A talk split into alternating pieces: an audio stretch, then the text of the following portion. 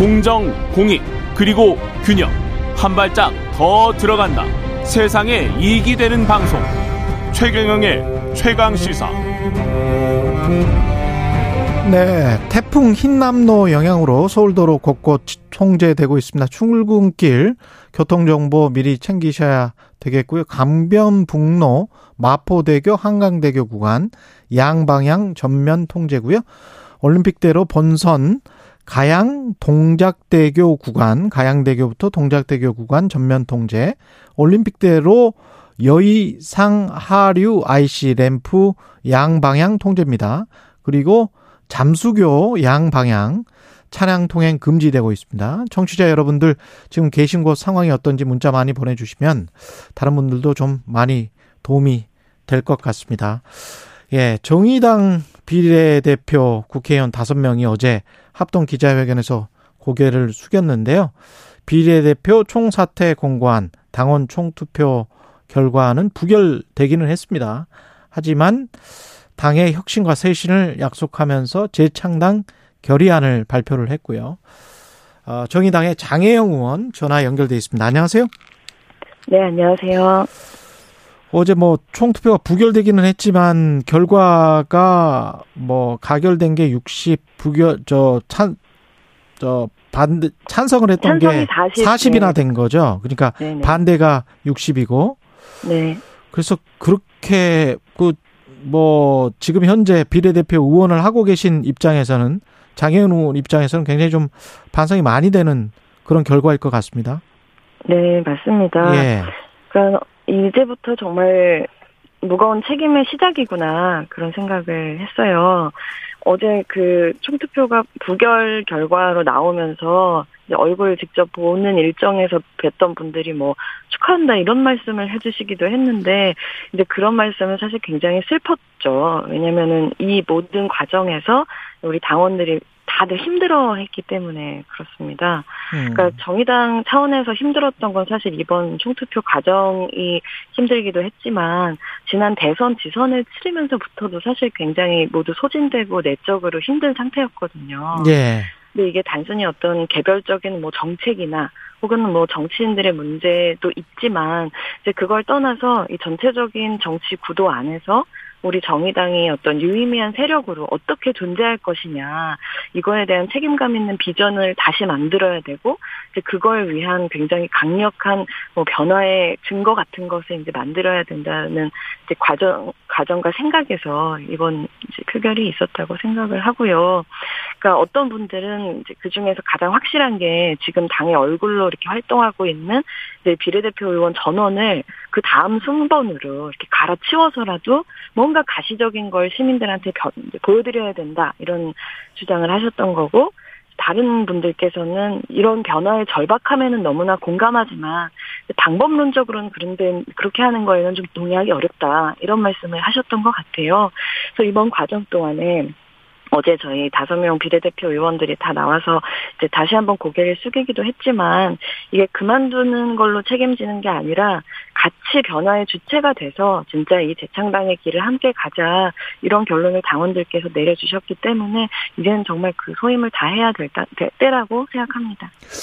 그러면 이 어떻게 해야 되나요? 어떤 비전과 어떤 구체적인 방향 뭐 이런 것들이 좀 나왔습니까? 그러면? 뭐 저희 차원에서 사실 당내에서 이제 어째서 이런 위기를 맞이했고 앞으로 어떻게 가야 하는가에 대해서 치열한 토론이 이번 비대위 과정을 거치면서 전당적으로 벌어지고 있고요. 그 안에서 사실 한 가지의 목소리만 있는 것은 아닙니다. 백가쟁명식의 여러 가지 주장들이 이제 분출하고 있고 저는 그것은 그런 주장이 분출하지 않는 것보다는 훨씬 더 긍정적인 것이라고 보는데요. 결국은 정당은 저는 선거로 말하는 거라고 생각을 합니다. 예. 그래서 정의당이 이제 10월에 전당대회를 당직 선거를 앞두고 있어요. 그래서 이 당직 선거에 출마할 사람들, 새로운 다음 리더십들을 중심으로 당이 어떻게 나아가야 되는지에 대한 비전들을 정말 책임있게 정리하고 그걸 가지고 당원들의 선택을 받는 과정을 통해서 이것들이 본격적으로 어떻게 논의될지 그 구도가 정해질 거라고 생각을 합니다. 근데 국민들이 유권자들이 느끼기에는 뭔가 좀 가시적인 변화가 있어야 될 것 같은데 네. 당명을 바꾸는 안들도 지금 생각이 되고 있나요? 논의가 되고 있나요? 네, 그런 말씀들은 사실 지난 선거 때부터 꾸준히 나오기는 했었습니다. 뭐 양당은 선거 때마다 간판 바꿔서 나오는데 정의당은 음. 하다못해 당명이라도 바꿔야 되는 거 아니냐 내지는 이제 정의당이라는 이름 자체 이 정이라는 게 사실 굉장히 무겁기도 하잖아요. 그래서 다른 비전을 담은 이름으로 나아가는 것도 방법이지 않느냐 이런 말씀들은 사실 계속 있어 왔습니다. 예. 그 어떤 민생 과제랄지 개혁 과제랄지 이런 것들은 어떤 어떤 방향으로 갈 것 같아요? 앞으로 정의당은? 일단 어 당장 저희가 당면하고 있는 위기들이 있잖아요. 예. 그러니까 이번 폭우 피해만 하더라도 그렇고 지금 태풍으로도 많은 분들이 고통받고 계신데 복합 재난 시기에 재난이라는 게 워낙 불평등하게 원래 힘든 힘들던 사람들이 더 힘들어지는 방식으로 피해를 끼치기 때문에 특히나 이번 정기국회에서부터 이제 정의당은 저희가 늘 얘기해왔던 불안정 노동자 그리고 특히 이번에 다시 문제가 제기됐던 반지하를 비롯한 주거 약자분들 그리고 가계부채 문제에 진짜 시달리고 있는 우리 자영업자 소상공인 분들 여기부터 안전망을 좀 집중해서 만들자 이렇게 지난 3대 민생 중점 과제를 설정을 했고요. 특히나 어제 명절 앞두고 이제 마포의 전통시장 중에 망원시장이 있는데 거기 상인분들 간담회를 하니까 그분들이 입을 모아서 코로나19 기간 동안에 빚내서 견디느라 안 그래도 힘들었는데 윤석열 정부에서는 이 공약이었던 온전한 손실보상 이것도 휴지 조각처럼 제대로 안 하고 내팽개치고 이제는 대형마트 의무 휴업하던 거 이 원칙도 폐지하려고 하고 그나마 버티고 있었던 지역사랑 상품권 예산까지 삭감하려고 한다면서 제발 좀 정의당이 나서서 이런 것부터 좀 막아주면 좋겠다 이런 말씀들 많이 하셨어요. 예. 이런 문제들에 좀 집중하고 또 지금 농성하고 계시지만 음. 이 정당하게 파업하고 노동권을 행사했음에도 회사에서 거액의 이 손해배상 소송에 시달려야 되는 노동자들 보호하는 노란봉투법 이건 정말 이번 국회에서 시급하게 처리하자 이 뜻을 모으고 있습니다. 예, 서민 민생 말, 많이 말씀을 하셨는데요. 노동자들까지. 근데 종부세 완화안 같은 경우에 여야가 지금 합의를 했잖아요. 관련해서는. 정의당에서는 어떻게 생각하세요?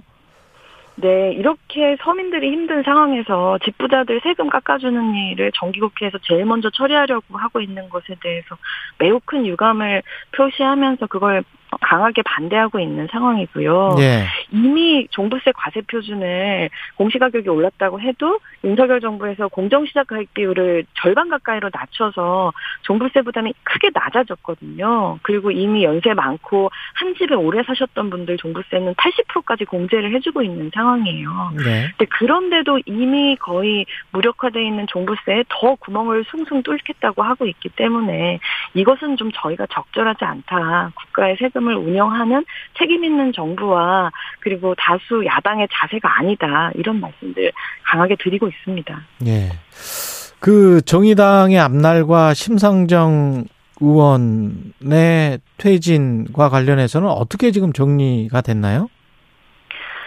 어, 한 정치인으로서 음. 이제 누군가의 진퇴에 대해서 논의하는 것은 저는 어, 정의당에 나아가야 할 방향을 논의하는 것과는 별개로 굉장히 그 당사자에게를 통해서 신중하게 얘기해야 되는 부분이라고 생각을 하고 있습니다. 그러면 심상정 의원이 또 당대표가 될 가능성도 있습니까? 정의당의 얼굴로 또, 아, 예. 사실 심상정 의원님은 음. 정의당 하면 국민들이 떠올리시는 가장 그렇죠. 대표적인 정치인이시잖아요. 예. 그건 단순히 당 대표냐 아니냐의 문제를 떠나서 이미 그런 정치를 해 오셨기 때문에 굉장히 중요한 당과 대한민국 정치의 중요한 자산으로서 이제 계시는 것이고 음. 이번 당직 선거는 이제 그 다음 세대들의 어떤 이번 당을 내가 또 어려운 시기에서 책임져 보겠다라고 리더십이 되어 보겠다고 하는 분들의 어떤 굉장히 멋진 경쟁의 장으로 펼쳐질 거라고 저는 알고 있습니다. 그래요. 혹, 그, 다른 소리, 혹시 뭐, 심상정 의원이 뒤에 있다던가, 뭐, 그래서 이렇게 당 대표가 결정이 됐다. 혹시 그런 소리는 안 나올까요? 어, 저는 그런 말씀은 외람되지만 네. 좀 적절하지 않은 말씀이라고 보고요. 예, 예. 심상정 의원님한테 물어보시고 싶은 건 심상정 의원님한테 물어보시는 게 좋다고 생각합니다. 어떤, 어떤 인물이 돼야 된다고 생각하세요? 지금 현재 당 대표는? 차기 어, 당대표는? 저는 어, 정확한 사람이 필요하다. 정의당에는 네.